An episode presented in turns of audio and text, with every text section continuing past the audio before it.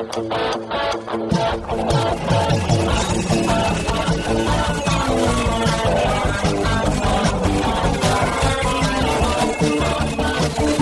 atenção, ouvinte, para você que curte o cartismo, esporte a motor, acelerando com vocês, começa agora o podcast Cartbus.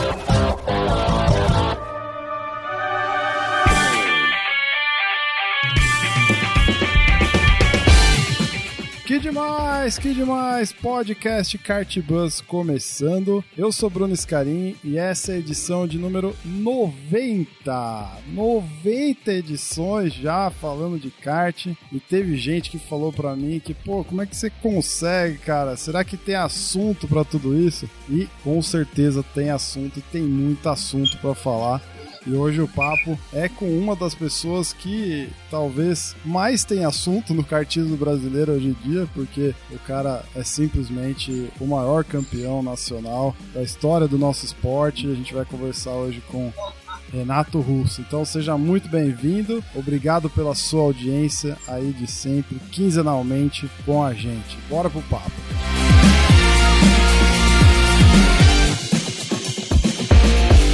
Muito bem, André Lix, bem-vindo aí, meu amigo. E aí, Bruno, trazendo mais um gigante aqui pro nosso podcast, não é mesmo? Cara, com certeza. Essa era uma pauta já que a gente já sempre falou, né? Eu, você, Raimundo e tudo mais. Agora conseguimos encaixar as agendas aí. E grande rei, bem-vindo.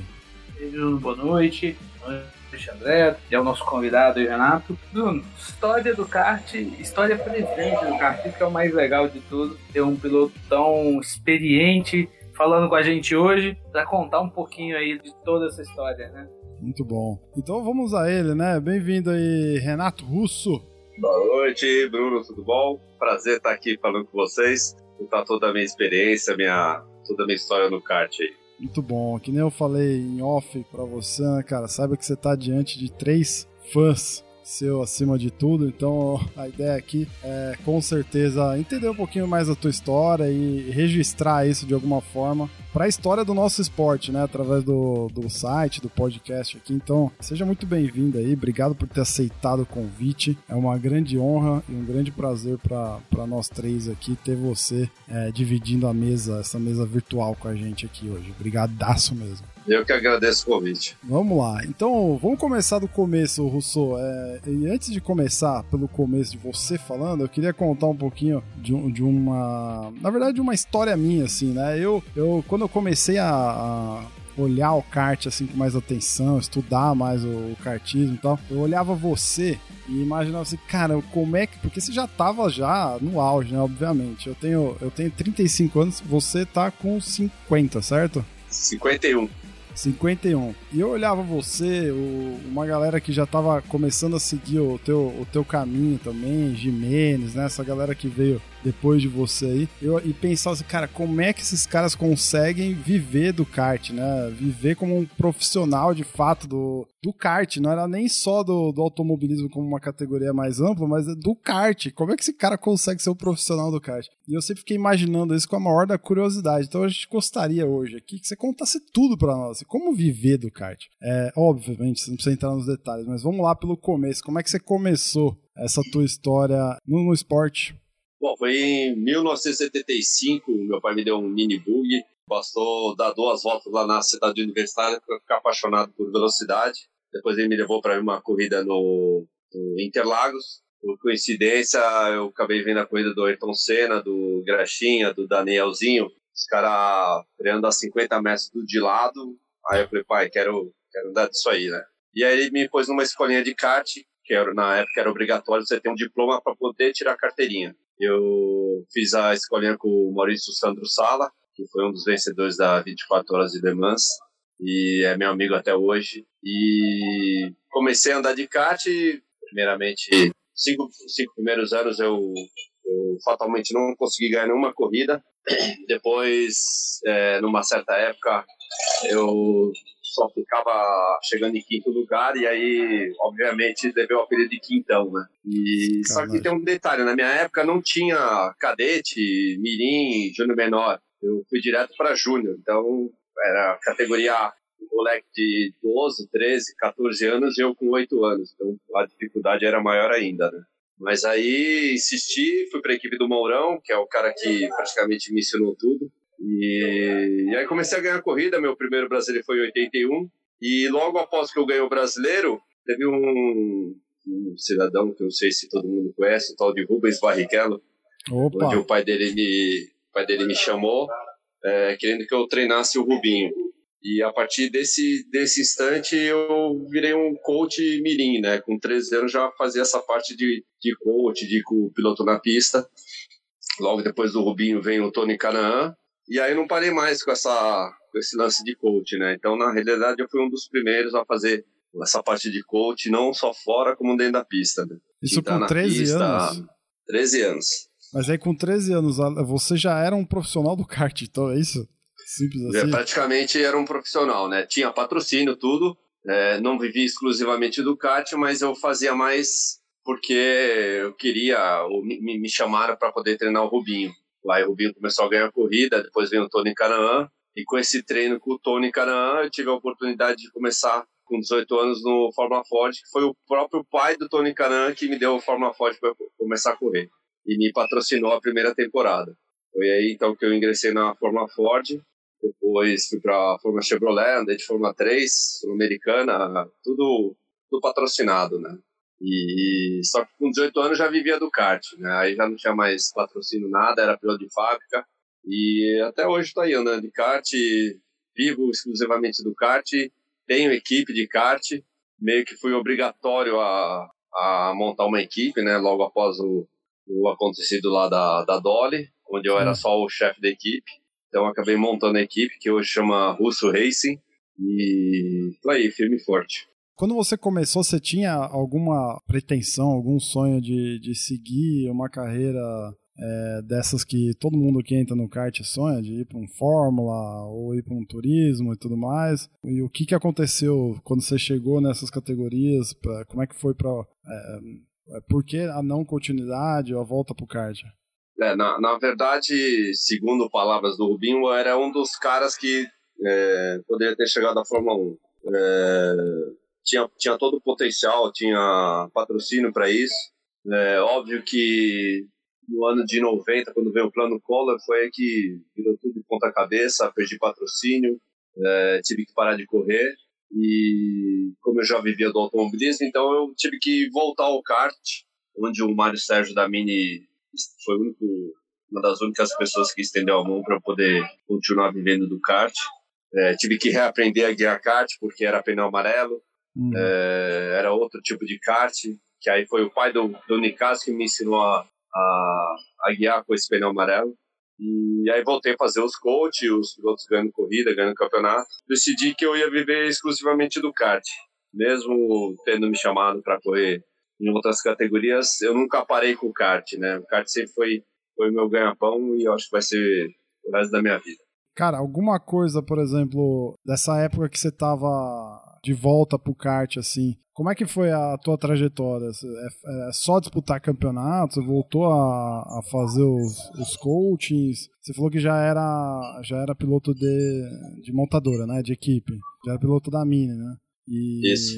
E como é que era esse trabalho, além do, do, do lance é, de ser piloto? Era desenvolvendo equipamento? Como é que era isso?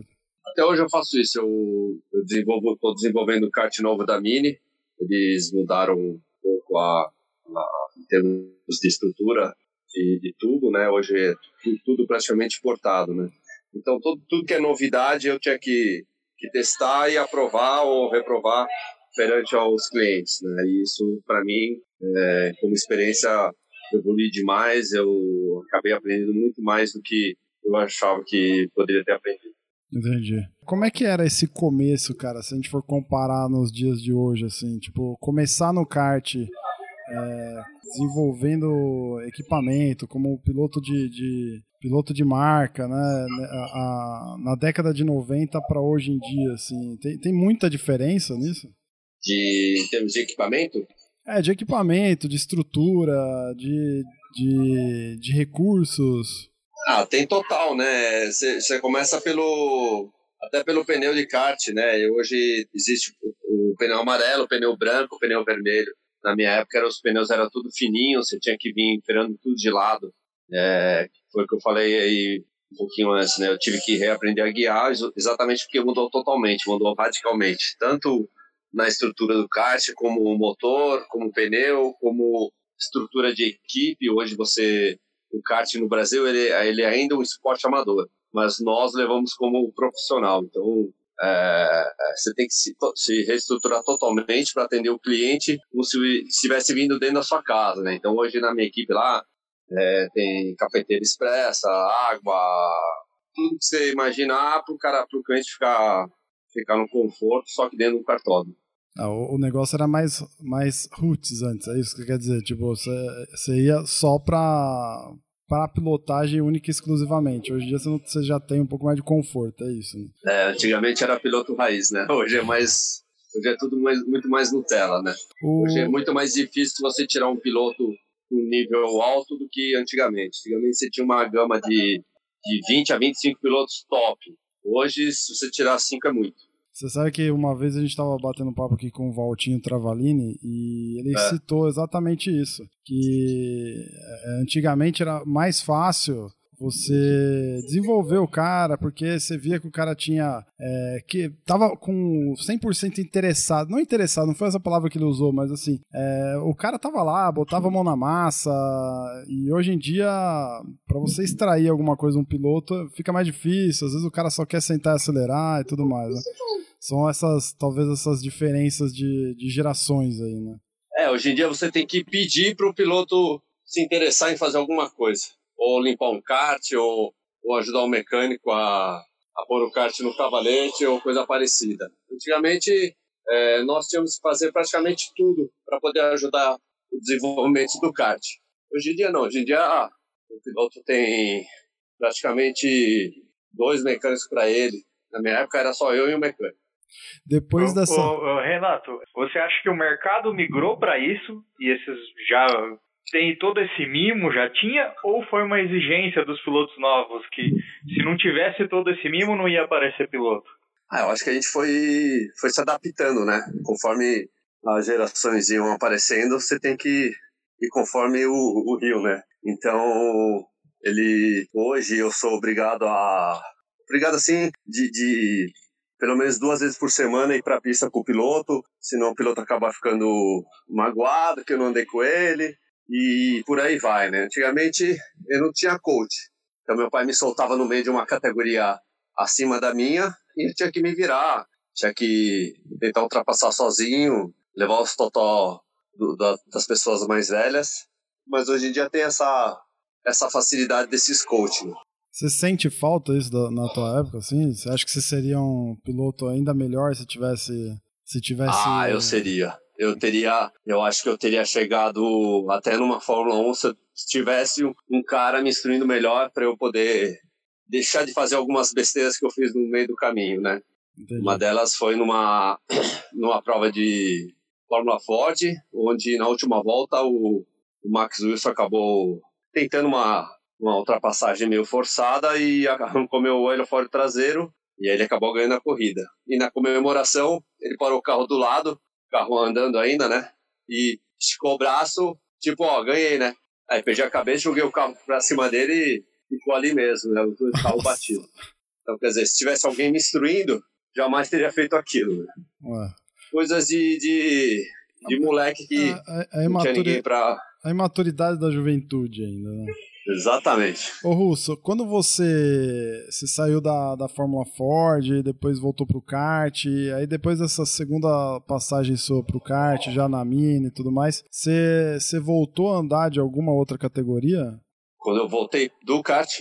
É, quando você, você saiu da Fórmula Ford e voltou pro kart, né, que você tinha comentado. Isso. Isso. Aí você andou, você fez campeonato brasileiro, paulista. Hoje você é um dos maiores recordistas do, do brasileiro. É, como é que foi essa, essa tua volta para o kart em termos de, de campeonatos? E depois disso, se você entrou em alguma outra categoria? Eu acabei a convite de um, de um outro piloto que andava de kart comigo na mesma equipe. Ele quis é, é, partir para carro. E eu andei de Audi Spider Não sei se vocês conhecem. Sim, o de É um protótipo. Um Né? protótipo, isso. Acabei sendo campeão paulista e aí com essa com esse título ele quis embarcar na Stock Light. E aí eu fiquei acho que uns quatro anos. Desses quatro anos sofri um acidente grave, onde acabou o Rafael Esperafico acabou falecendo. Depois andei mais um ano e resolvi parar e só ficar no kart mesmo.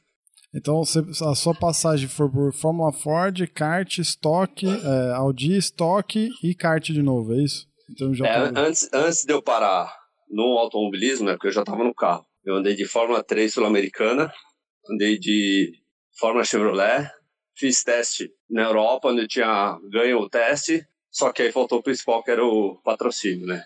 Eu tive que voltar para o Brasil de novo. Mas foram praticamente essas três categorias. Muita gente compara o kart, fala o tempo de reação do kart, ele é maior, ele é comparável a um Fórmula 1. Você passou por tantas categorias aí. É, qual foi a sua sensação comparando hoje um kart talvez atual e com o Fórmula 3 ou o carro mais, mais rápido que você andou aí? É, você vê dessa forma, o kart tem realmente essa sensação? Então, para mim, a que mais se aproxima no, no Fórmula seria o shifter, né? O shifter do kart. Ele tem seis marchas, freio dianteiro. Ele é, segundo o Rubinho, é o, é o kart que mais se aproxima do, da reação de Fórmula 1. Tanto de aproximação como de, de aceleração. Então, para mim, é o que mais se aproxima a um, um Fórmula. Você chegou a disputar alguns torneios internacionais de kart, né? Como é que foi essa experiência fora do país? Ah, eu fiz o Mundial em, em Parma, que hoje construíram uma loja da Decathlon no meio da pista lá. Cara, eu vi uma, É, fo eu vi é. uma foto que você publicou disso aí, que o, Foi. o, Carra, o Carrapatoso também publicou. Eu falei, cara, não pode ser, parece uma montagem aqui. Inacreditável, é, cara. Esse é aquele cartódromo que a GoPro copiou, que tem nos Estados Unidos uma cópia dele? Não sei. É, Foi em- é. Esse é o de Parma, na Itália. Cara, inacreditável. E aí esse mundial também era para ter ganho um problema de freio, acabei ficando lá em 19 é, depois fiz o outro mundial na Alemanha, não foi legal porque na época você tinha que escolher um pneu logo na inscrição, né? Então dava, dava muita diferença de fabricante de pneu. Então foi uma péssima escolha da equipe e a gente acabou em 19 de novo. Mas aí fiz o fiz duas Grand Finals do, da Rotax, uma delas por quase por 100 metros eu não subi em terceiro no pódio. Mas assim, e fiz também o Escusa, né? Que puta, é um campeonato que, que eu adorei fazer na circuito de rua, né? Que é dentro do estacionamento. Aham. E é uma prova muito legal, vem período de tudo que é canto do mundo. E atualmente eu tô. Eu fiz o. tô fazendo a Copa Interlagos. É, e, e tô indo pra Europa direto com a Julia Yubi, né? Que foi a vencedora do, de uma seletiva feminina do ano passado. Onde ela ganhou aí as quatro etapas do europeu, uma etapa do mundial e mais uma do Intercup, que foi em Lonato. Cara, e essa, essas experiências suas aí fora do país, principalmente as mais recentes, com escusa e tudo mais, a gente já fez algumas perguntas semelhantes a essa, pra, pra, principalmente pra, pra galera que foi cobrir já escusa, né? E sempre falam que, cara, o campeonato é sensacional, nível de organização fabulosa. Como é que é isso pra um cara que tá lá dentro, de fato, pilotando? né? Ah, meu, é. É outro mundo, né? Ao mesmo tempo que ele é legal, é um, um torneio muito difícil, até porque você, ele é realizado só no final de semana. E você corre com pilotos de outros países que você mal conhece, não sabe o jeito de cada um, preparador de motor que não está acostumado com você, até porque você chegou lá, caiu de paraquedas, você nunca sabe o que você vai pegar, né? Mas é uma competição super legal, mas ao mesmo tempo super difícil, porque é feito num estacionamento onde você não, não tem área de escape. Então você deu uma escapadinha, você já pega na barreira d'água e, e ali você fica. Esse é o ruim disso. Tem uma pergunta do, do ouvinte aqui. Luiz Casarelli fez a, segunda, a seguinte pergunta aqui, ó. Como o russo mantém a competitividade após tantos anos de pista e com a idade avançando? Como a experiência, como a experiência contrabalança a natural queda de desempenho físico? E assim, eu, eu pergunto isso porque na nossa pauta aqui tá a questão é, da tua, dos teus recordes, né, em termos de torneios nacionais, principalmente o brasileiro com nove títulos, né? Cara, assim, se manter é, competitivo, vencendo o campeonato, né? Os últimos dois anos aí bateram na trave, né? No caso, e, e como se manter é, é, é, com tamanha competitividade, justamente com essa questão, né, da, da idade avançando, essas questões aí que o Luiz colocou. Bom, Luiz, respondendo a sua pergunta, existem várias categorias, né? Então, eu vim da Júnior, fui passando por todas, e hoje eu sou um super sênior com carteirinha de sênior A.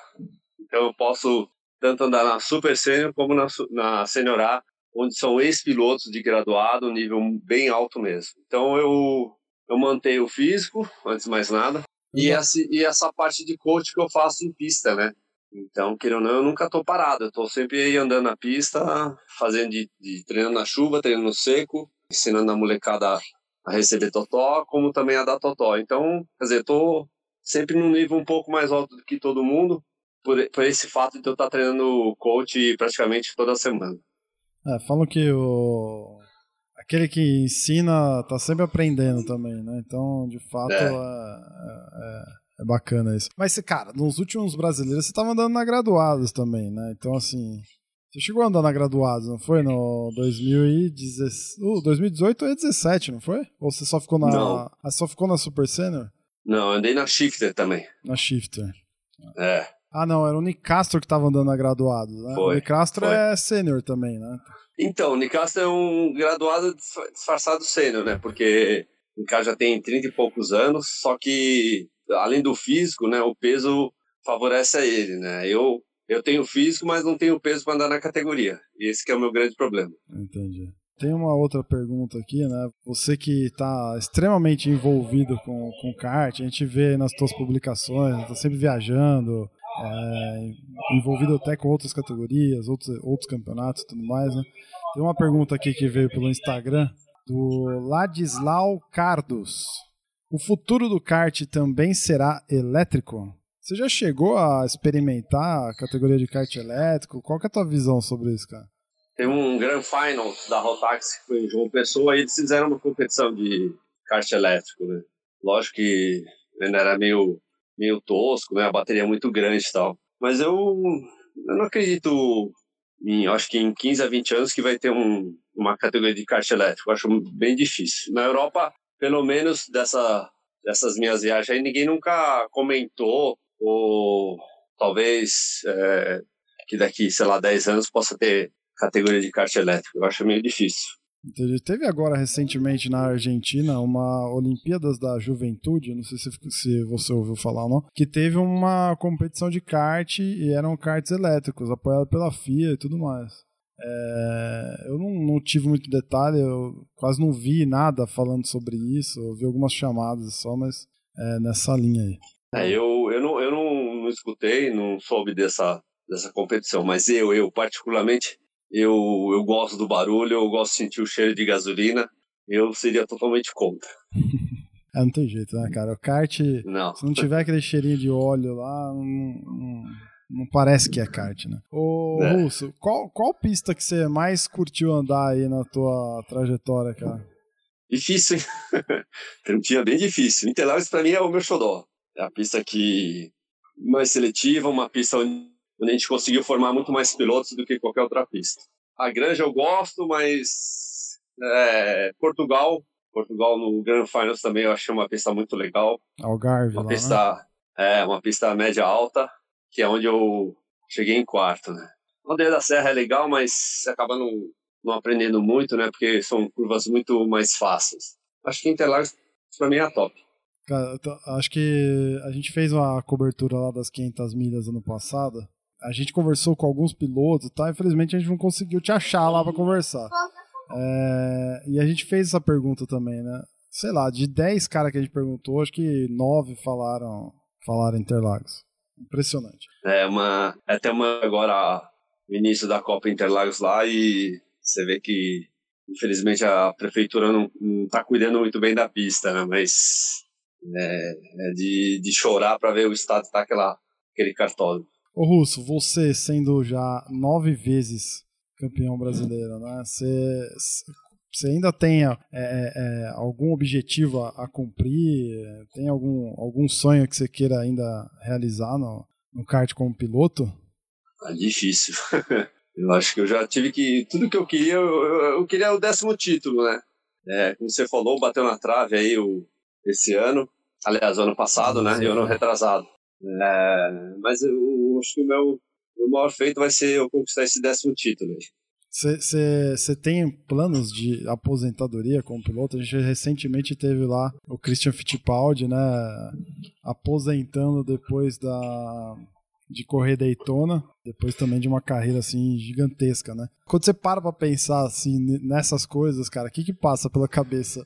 Eu, eu outro dia eu tava pensando sobre isso, Bruno. Eu eu não me imagino eu parado. Eu acho que eu parado, acho que eu vou pirar. Eu vou entrar em parafuso, porque é muito eu não consigo tempo, viver né? sem essa. Oi? É muito tempo dedicado, né, ao esporte, à profissão, né? É, e aí você vê os seus pilotinhos andando e não fazendo a coisa certa, então você já quer entrar na pista com ele, para ensinar ele. É difícil, meu, é muito difícil pensar em aposentadoria. Vamos ver até, até quando o corpinho vai aguentar. Esse ano teremos ainda Renato Russo no brasileiro? Vou, vou lá, vou fazer uma prova do campeonato deles, depois a gente vai fazer junto com a equipe o, o Open e vamos fazer o brasileiro sim. E lá eu tenho retrospectiva muito boa. É, lá no, já é uma pista velha conhecida, né, da galera. Já é, é uma pista bem tradicional, né, do, é. do, do kartismo e tal. E, e essa retrospectiva, essa, essa expectativa para você, assim, como é que você fica? Ah, eu já, já começo a viajar desde agora, passando os caixas da minha lá, porque senão eu vou diminuir de novo. Uhum. Então eu já tô, já tô trabalhando com antecedência para não ter surpresa que nem o ano passado, né? O ano passado eu meio que deixei para a última hora para passar equipamento, porque eu estava dentro de casa, né, na granja. E no meio do campeonato acabei tendo uma dificuldade, porque era muito rápido, mas aí no final a gente conseguiu meio que andar junto com ele, né? A gente bateu um papo com, com o Rodrigo Piquet aqui recentemente, né? E aquela disputa final entre vocês dois foi de arrepiar ali, né? É, tudo bem que teve uns toques ali, um a mais que o outro tal, mas é, acabou sobrando pra ele e tudo mais. É que nem você falou, você, ele tava fortíssimo o final de semana inteiro. Mas isso você acha que, por exemplo, essa, a, essa não conquista, você acha que foi a questão de, de mais preparo, fa, é, falta de preparo é, na, é, na questão de chassi e tudo mais? É isso? Eu vou falar na, na maior humildade. Foi autoconfiança demais. Você Caramba. vê que com, com mesmo, mesmo tendo aí 43 anos de kart, eu confio demais em mim, confio demais no meu equipamento, porque eu cheguei a andar uma prova lá, que não era equipamento oficial, tinha virado rápido, a equipe queria treinar, eu falei, não, não precisa, vamos economizar, nossa. Acabei me dando mal. Nossa, cara, isso é de arrepiar, velho. Eu não sei vocês aí, André Raimundo, mas eu ouvi isso de um de um cara que nem você, Russo, é totalmente inesperado, cara. Mas, não, cara, eu tô falando na, na, na, humildade mesmo. Eu, eu não que subiu a cabeça, mas eu tava muito confiante que, que eu ia andar junto com ele. Pelo menos ia andar pau a pau, né? Mas aí Piquet fez praticamente todas as etapas lá, passando pneu. E eu falei, não, não precisa, deu no que deu. Caramba. É, você tem todo o direito, né, depois de nove títulos, né, Renato, de ter essa confiança. Mas mais, mais impressionante ainda é ter a humildade de falar, fui eu que errei. E, e com certeza é por isso que você ganhou os nove títulos, né? Lógico, teve aquele toque lá no final, mas é que ninguém sabe o que aconteceu antes, né? Eu também levei os toques e fiquei quieto. Mas assim, não foi nada, nada premeditado, eu queria ganhar de qualquer jeito e deu no que deu.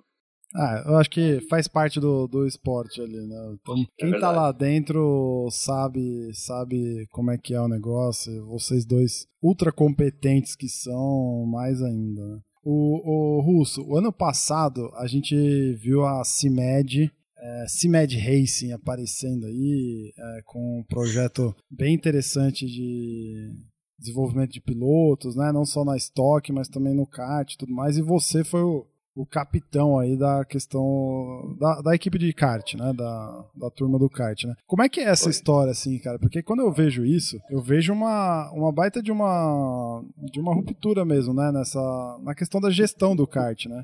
A gente vê a Shell fazendo isso, depois a CIMED. A gente tinha a Red Bull no passado, né? Depois acabou. É... Como é que é participar disso tudo, cara? É, o... na verdade foi um projeto, é um projeto, né? Que foi testado esse ano. Tem o, o Heitor que tá lá na, na Cadete e a gente fechou, além de mim, tinha, tem o Matheus Ferreira e a Júlia Ayub. E se encerra agora em abril o contrato. Aí vamos ver se realmente vai rolar esse projeto, porque seria extremamente importante para o kart dar aquela alavancada que está precisando. Né? Quando, quando você fala de, de projeto, qual que era o, o qual era o escopo em si? Assim, é, como é que, é que se dava a questão de desenvolvimento, de, de. Eu não sei se tinha algum tipo de seleção de pilotos. Como é que é isso, cara? Na verdade, a, a Russo Race que ia tocar o, o, o projeto, né? Eu ia ser o cara que ia definir os pilotos, eu que ia escolher e os pilotos que eu escolher, escolhesse, eles andariam na minha equipe, é, tudo bancado pela CIMED. E aí o projeto era a Fórmula Indy até uma Fórmula 1, caso contrário, um Stock Car. Caramba, chegava nesse nível. Chegou nesse nível aí a conversa. Mas não. A coisa chegou até esse ponto, no sentido de, de mandar alguém para fora, é, é, pelo menos para começar alguma, alguma categoria internacional e tudo mais, ou não? É, por coincidência, a Júlia ganhou essa, essa seletiva e o Matheus Ferreira também está andando na Europa. Então, são dois pilotinhos aí novos, com pouca experiência, mas que já estão meio que soltando as garrinhas na Europa, né? Talvez isso ajude é, agora em abril fechar alguma coisa. Ah, legal. Muito bom. Excelente. Hey, hey, André, fique à vontade aí, viu? Ô, ô, Bruno, eu tenho, eu tenho uma pergunta aqui, uma curiosidade, porque o, o Renato aí tá treinando a Júlia, eu sigo ela no, no Instagram. É, Renato, é, as mulheres no automobilismo. Eu sou um grande fã delas. Eu morro de vontade de treinar uma, inclusive. É, você acha que o que, que falta para uma mulher despontar? Realmente a diferença, a diferença física ou elas sofrem do mesmo problema que o piloto moderno que você citou, um pouco de falta de interesse no, no automobilismo? Eu diria que o que mais pesa é a parte física. Isso aí pesa demais é, seria mais físico e mental, né? 70% físico e o resto mental. Porque o, a molecada de hoje não pensa duas vezes antes de, de ultrapassar uma menina, de vez ultrapassar de boa, né? Já passa esfregando ou querendo jogar ela para fora. Acho que essa é a grande dificuldade da mulherada hoje no, no automobilismo. Então tem, tem esse comportamento por parte dos meninos, essa, esse bullying. Tem, existe, são poucos que que respeitam, né? Mas infelizmente tem. Esse caso da Júlia é bem legal porque ela, ela participou de uma seletiva, se não me engano, só com mulheres, né? Foi, foi só com mulheres. Ela, desde o do, do primeiro treino, já era mais rápida, era bem veloz e no final das contas acabou, acabou levando a vaga. E como que é o teu, teu papel de coach nesse caso aí, cara? Como é que, como é que ele funciona pra galera? Com, com a Júlia ou no geral? É, no, com a Júlia e no geral. Os dois casos. No geral, né, na verdade. É, com, com ela é, é uma, assim, um pouquinho mais especial, até porque eu tenho que viajar com ela para a Europa, né? Então acaba indo só nós dois. Então eu meio que faço papel de, de pai também, né? Tem que cuidar dela, não só na pista como fora. Os outros eu, eu faço esses treinos dentro da pista. Antes da gente ir para a Europa nessa última etapa, eu andei na chuva com ela dois dias seguidos, até porque ela tem um pouquinho de dificuldade na chuva. E aí você treina tudo, né? É, onde passar na zebra, freada de chuva, freada de seco, ultrapassagem, espaço grande, espaço pequeno, espaço praticamente possível de, de enfiar.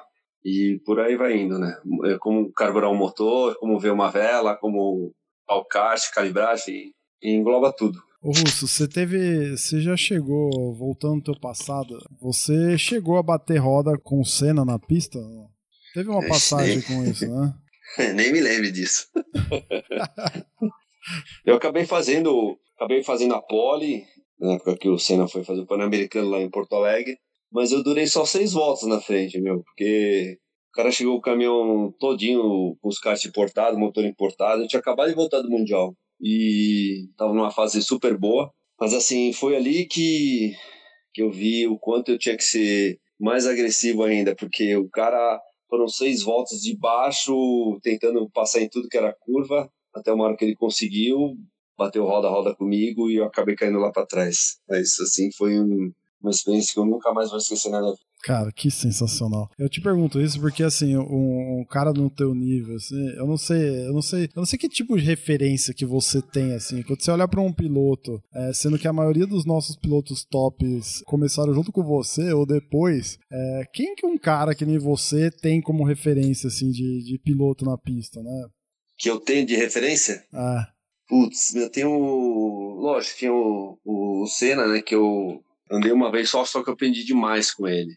E um cara que me fez ser o que eu sou na chuva de piloto rápido é o Barrichello. Ah, que bacana. A gente sabe que vocês têm uma amizade grande aí, de longa data, né? Como é. que é, quando você fala assim de andar bem na chuva, como é que foi isso?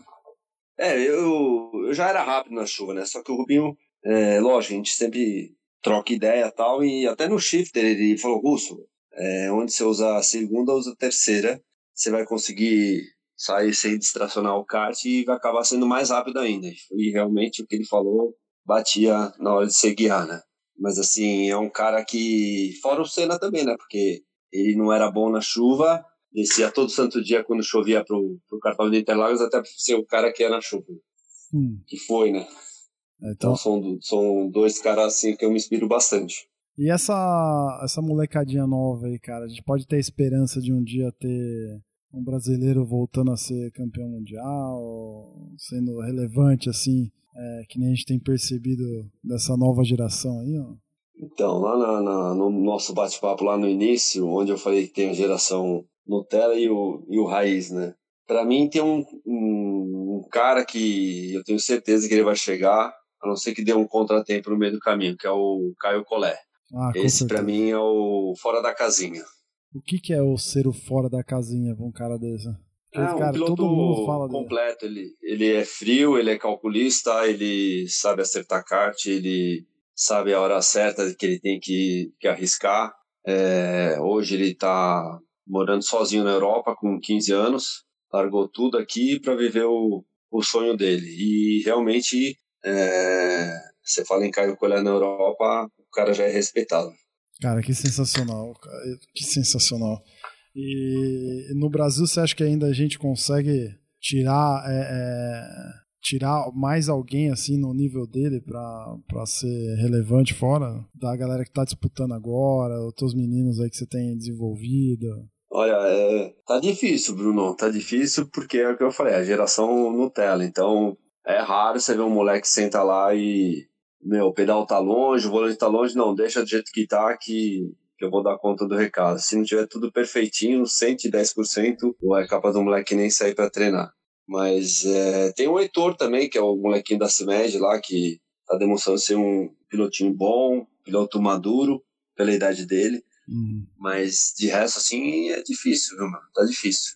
Você acha que o equipamento ser diferente hoje do, do que a gente tem na Europa, aqueles motores OK, o chassi, o equipamento que a gente tem hoje no Brasil ah, dificulta esse desenvolvimento do piloto ou não? Apesar de tudo, o nosso kart é um, um kart rápido e acaba formando bem o piloto. Ah, o, no, o, nosso kartismo ele, ele é forte como piloto, porque você não vê na Europa tanta disputa como tem aqui com, com o nosso, né? Até porque o bico nosso não é retrátil, então acontece muito mais toque do que lá fora. Esse ano Mas vai assim, ser, vai ser. É, eu, eu, não acho que a gente fica muito muito para trás não. Eu acho que a gente tem pilotos de nível bem alto. A diferença é que eles não estão acostumados a andar na borracha, né? E a borracha lá é muito grande. Essa é a maior dificuldade. Esse ano vai ser, né? O RNK desse ano traz a novidade aí do, do bico, daquele bico retrátil, né? Então. Isso. Talvez tenhamos aí polêmicas na pista, inclusive. Como é que você tem visto, por exemplo, esses dois últimos do, anos do brasileiro? Foi, foi bem interessante em termos de, de piloto, né, de público, televisão, tudo mais. Você vê que a gente está caminhando para uma, eu não sei se uma nova, uma nova geração de eventos, mas você acha que o kart está indo para um caminho melhor do que foi no passado? Não? Ah, com certeza. Eu acho que esse lance da televisão aí é, ajuda demais, o, o, ajudou demais o kart, né? Porque Antigamente você falava de kart ninguém nem fazia ideia o que era, né? Achava que era um brinquedinho de quatro rodas aí, você saia acelerando e tá tudo certo. Hoje em dia não, hoje em dia se fala que você é piloto de kart, o pessoal já, já respeita mais. E eu acho que tinha que continuar esse lance de transmissão, não só da TV, como da internet. Até porque o WSK lá na Europa não é tudo via Stream, tudo internet, internet Facebook, né? Então, então acho que tá no caminho certo. Você, Vamos ver se... se, se mantém, né? você sente melhora nisso como, como empresário, como dono de equipe e tudo mais? Você acha que é, é essa melhora que a gente vem percebendo no esporte de talvez de dois anos para cá é, é, tem resultado em melhores negócios para você como chefe de equipe, assim, como dono de equipe? Ah, até tem, até ajudou. Eu só acho que o, o kart, por ser a base de tudo, né? Deveria ter mais apoio, patrocinadores, muito mais, né? Do que está tendo hoje em dia. Você vê que ah, tem, tem esportes aí que mal são televisionados, a maioria das pessoas não conhece, tem uns, um, uns patrocinadores de peso, onde o kart que deveria ter não tem, né? Então é mais patrocínio do que qualquer outra coisa. Mas eu acho que, que a televisão está sendo uma grande ajuda, sim. Ô Russo, a gente sempre tem não sei se é a gente, na verdade eu tenho sempre a sensação que falta alguma coisa pro, pro kart, né? A gente passa evento, passa ano, por exemplo, quando vocês criaram lá o SKB, eu falei, nossa, agora vai, né, cara? Puta campeonato bacana. Fui assistir algumas etapas em loco lá e tudo mais, aí de repente o campeonato acabou, aí a gente vê agora uma iniciativa bacana do, do Gastão e do, do outro cara que eu esqueci o nome lá. É, do Ricardo. Do Ricardo. Também chegando aí com puta, uma estrutura interessante lá, né, no, na Copa Interlagos. A gente vê o Campeonato Brasileiro melhorando. Aí aparece um, uma Copa do Brasil de é, Campeonato Sul-Americano de kart indoor, organizada pela CBA, que tá parecendo que vai ser um puta tiro no, no pé. Sabe, aparece algumas coisas, algumas iniciativas que aparecem, depois que parecem ser super legais e morrem. É, então a sensação que me passa é que tá sempre faltando alguma coisa, ou que a gente tá sempre, é, sei lá, é, patinando, assim. Eu não sei se você que tá muito inserido no esporte, já viveu de tudo nesse negócio, se você tem essa sensação e, e, e o, que que, o que que falta pra gente ainda ter um, um esporte, eu não sei, pra mim parece que às vezes a gente é imaturo, entendeu? O que que falta pra gente ter um esporte mais maduro? Com tantos anos de kart no Brasil se chama organização, projeto para você ter um campeonato longo, como é o WSK lá fora. É foi feito um, um campeonato é, feito por é, fabricantes de kart, que até hoje dura porque tem interesse de todos os fabricantes de kart. E infelizmente no Brasil, os fabricantes de kart são os últimos a serem envolvidos. A, a serem envolvidos, né? Começa a CBA e depois são as federações locais, onde todas querem mamar. Eu sei que vão, vai ter gente aí metendo a boca em mim, porque tudo que eu falo, os caras acham que eu sou um encrenqueiro, né? Mas é o que você falou, eu já vi tantos, tantos anos de kart, e eu tenho certeza que essa Copa Interlagos é um, é um recomeço legal, porque o Gastão tá dando prêmio em dinheiro, corrida da Sprint Racer, Sim. teste de Forma 4, 5 horas de academia na, na Pilotec. Então, quer dizer, o lance é manter, né? A iniciativa todo mundo tem, né? O problema é a organização. E a própria CBA e as federações locais, locais ajudarem também, né? Porque um dos problemas do SKB foi o, como eu posso dizer, é, tinha muita gente querendo mamar num, num negócio que começou a crescer absurdamente. Nossa. E aí a gente teve que, que parar no meio do caminho. Olha, cara, eu, eu juro pra você que quando a gente conversou com, com o Jimenez, depois com o, com o Denis e com o André lá na, na granja, a gente tocou nesse assunto e tudo mais, e não sei se o Raimundo sentiu, sentiu exatamente isso, tipo, cara, certeza que tinha alguém querendo querendo avançar onde não dava ali, né? Não vocês é. organizadores, mas cara, isso é muito triste, porque quando aconteceu o SKB, eu falei, caramba, o Escusa tá vindo pro Brasil, né? Porque Pô, e tava fantástico, o evento tava fantástico. Teve uma etapa que o Rubinho foi, dar, foi andar de shifter lá, pô, sensacional, Interlagos. Foi. Né, o, a turma do Fittipaldi tava lá também. Puta, era, era muito legal, assim. Fora a molecadinha que tava começando ali e tal. Era um campeonato que você via que, pô, além de ter os principais nomes, né? Vocês lá, toda essa turma que foi crescendo junto, você meio que tutoriando a galera, né? É, é. mentoreando a galera, você percebia que era algo feito por quem de fato conhecia e que estava afim de fazer um negócio é, bem feito, né? É o que eu sempre falo. É, quando você faz um negócio diferente, onde você tem que dar os prêmios, né? Porque senão o piloto só corre para ganhar um troféu. Eu vou lá na, na casa Baia lá e compro um troféu. É, tem que dar prêmio, tem que ter competição de alto nível, mas também tem o, o lance de que é, essa geração Nutella, quando digo geração Nutella, estou falando de pais, né? Os pais de pilotos são os primeiros a reclamar de qualquer eventualidade de regulamento que você tenha mudado. E engraçado que esse mesmo pai que reclama aqui, ele pega o filho, anda lá seus 9 mil quilômetros para correr na Europa e não abre a boca para nada. Por quê? Porque não tem acesso nenhum à comissão técnica ou desportiva, entendeu? Então é, ele chega lá, além de pagar mais caro, fala, oh, o regulamento é esse e é assim que você vai andar. Então esse também é um, um fator que, que acaba prejudicando os campeonatos nacionais. Muito bom. Você tem alguma expectativa para 2019 aí, em termos de, de conquistas, além do décimo título brasileiro? Cara, é...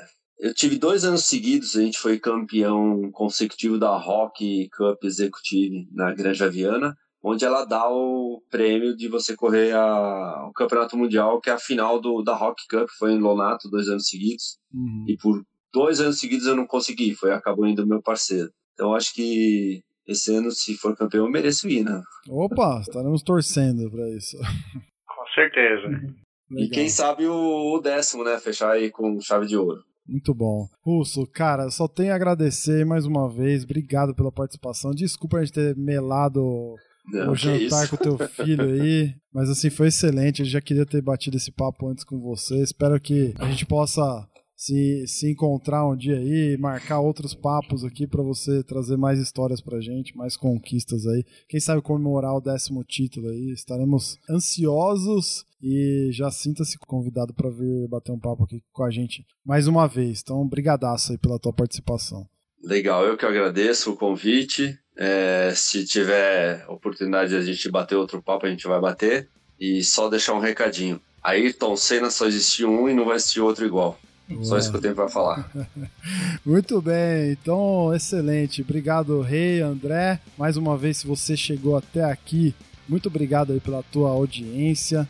Não deixa de, de conferir lá no nosso site, fazer os teus comentários lá nas redes sociais também. E se você tem gostado, aí, apoie a gente como muitos apoiadores têm feito aí. A partir de 5 reais você já consegue contribuir com esse nosso projeto. Entra lá em apoia.se barra cartbus ou picpay.me barra cartbus. Você pode interagir com a gente também pelo WhatsApp, anota aí, é número 11 9 70 78 68 12 ou pelo e-mail podcast@kart.bus. Não deixe de apresentar o Kartbus para um amigo seu aí também. Passa esse passa esse, esse link para ele, compartilha essa, esse bate-papo que a gente teve com o Russo aqui, porque só do cara chegar aqui e contar tudo que ele contou pra gente, assumir que ele só não conquistou o décimo título dele na Grande Viana ano passado, porque ele talvez tenha se encorajado demais, vamos dizer assim. É, é uma lição de humildade para todo mundo. E como a gente fala de kart aqui, é a base do automobilismo. Tá aí uma base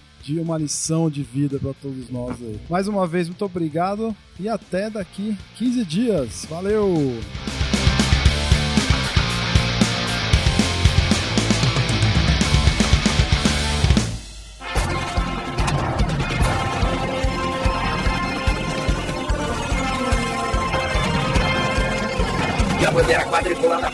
Branca agitada. Encerramento do podcast Cardbus. Acesse o site card.bus e interaja conosco nas redes sociais.